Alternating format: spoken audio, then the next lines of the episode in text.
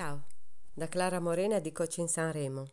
Benvenuto, benvenuta al Laboratorio della Felicitazione. Ecco, eccoci qui in questo nuovo podcast dal titolo Oltre il protocollo, cioè quando il protocollo diventa obsoleto. E voglio raccontarti un aneddoto vissuto nel mio studio di podologia a Bruxelles. Quella mattina alle ore 10 si presentò all'appuntamento una signora dall'aspetto imponente, alta, fisico importante, sguardo profondo e severo, molto seria. Il tipo di persona che fa sentire la sua presenza ovunque ella si trovi. Ammetto che mi indusse un po' di soggezione, evitando di dimostrare questo mio imbarazzo, la fece accomodare nella stanza operativa, mentre lei mi spiegava il suo problema di unghia molto incarnita all'aluce sinistro. Si tolse le calze ed io presi consapevolezza che il problema era abbastanza complicato. Chiunque avrebbe consigliato di, di fare un intervento chirurgico, ma l'operazione Sapevo che mi avrebbe liberato dalle paure di usare il bisturi senza anestesia, tutto sarebbe stato molto più facile, sbrigativo e mi avrebbe rivelato oltretutto, mi liberava dalle responsabilità. Lei mi guardò nell'attesa di una mia diagnosi e rimasi qualche istante in silenzio con quel piede tra le mani. Non avevo nessuna intenzione di, vi- di inviarla all'ospedale e mi ricordai di una frase detta dalla mia insegnante di comunicazione, che diceva, ricordate che quando una persona si rivolge a voi, voi siete in grado di aiutarla. Non potrebbe venire a voi se questo non fosse vero. Ecco, questa semplice frase.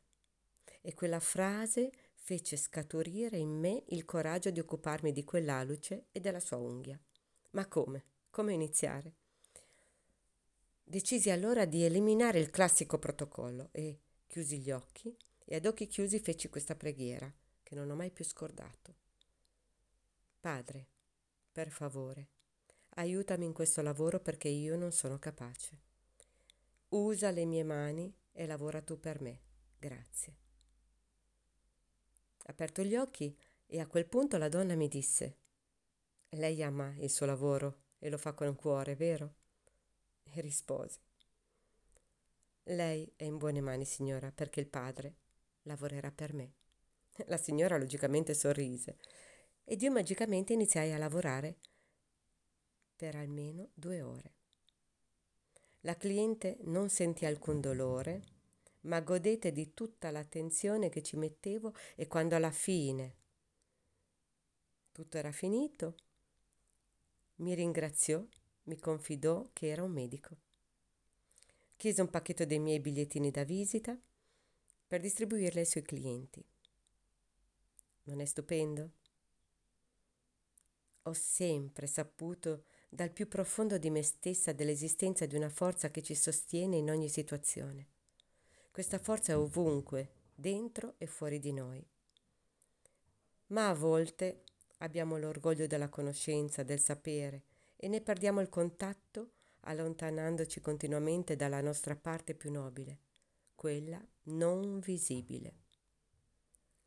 Questo porta ad avere l'arroganza della superiorità, eliminando e soffocando così il vero motivo della nostra missione di vita, l'unica ragione per la quale ci siamo battuti, per la quale abbiamo studiato ed abbiamo avuto l'incentivo di essere al servizio, cioè di dare il nostro contributo, la nostra prestazione alla società, fuori da ogni interesse di potere, da ogni supremazia, ma semplicemente nell'umiltà di voler offrire il meglio di noi, il meglio di tutto ciò che abbiamo appreso negli studi e nella professione. Nient'altro che questo. Mi auguro che questi podcast che questo podcast possa aiutarti. Qualsiasi lavoro tu stia praticando, sappi che lo puoi rendere miracoloso come è successo a me. Con amore sempre, Clara. Ciao, a presto, alla prossima volta.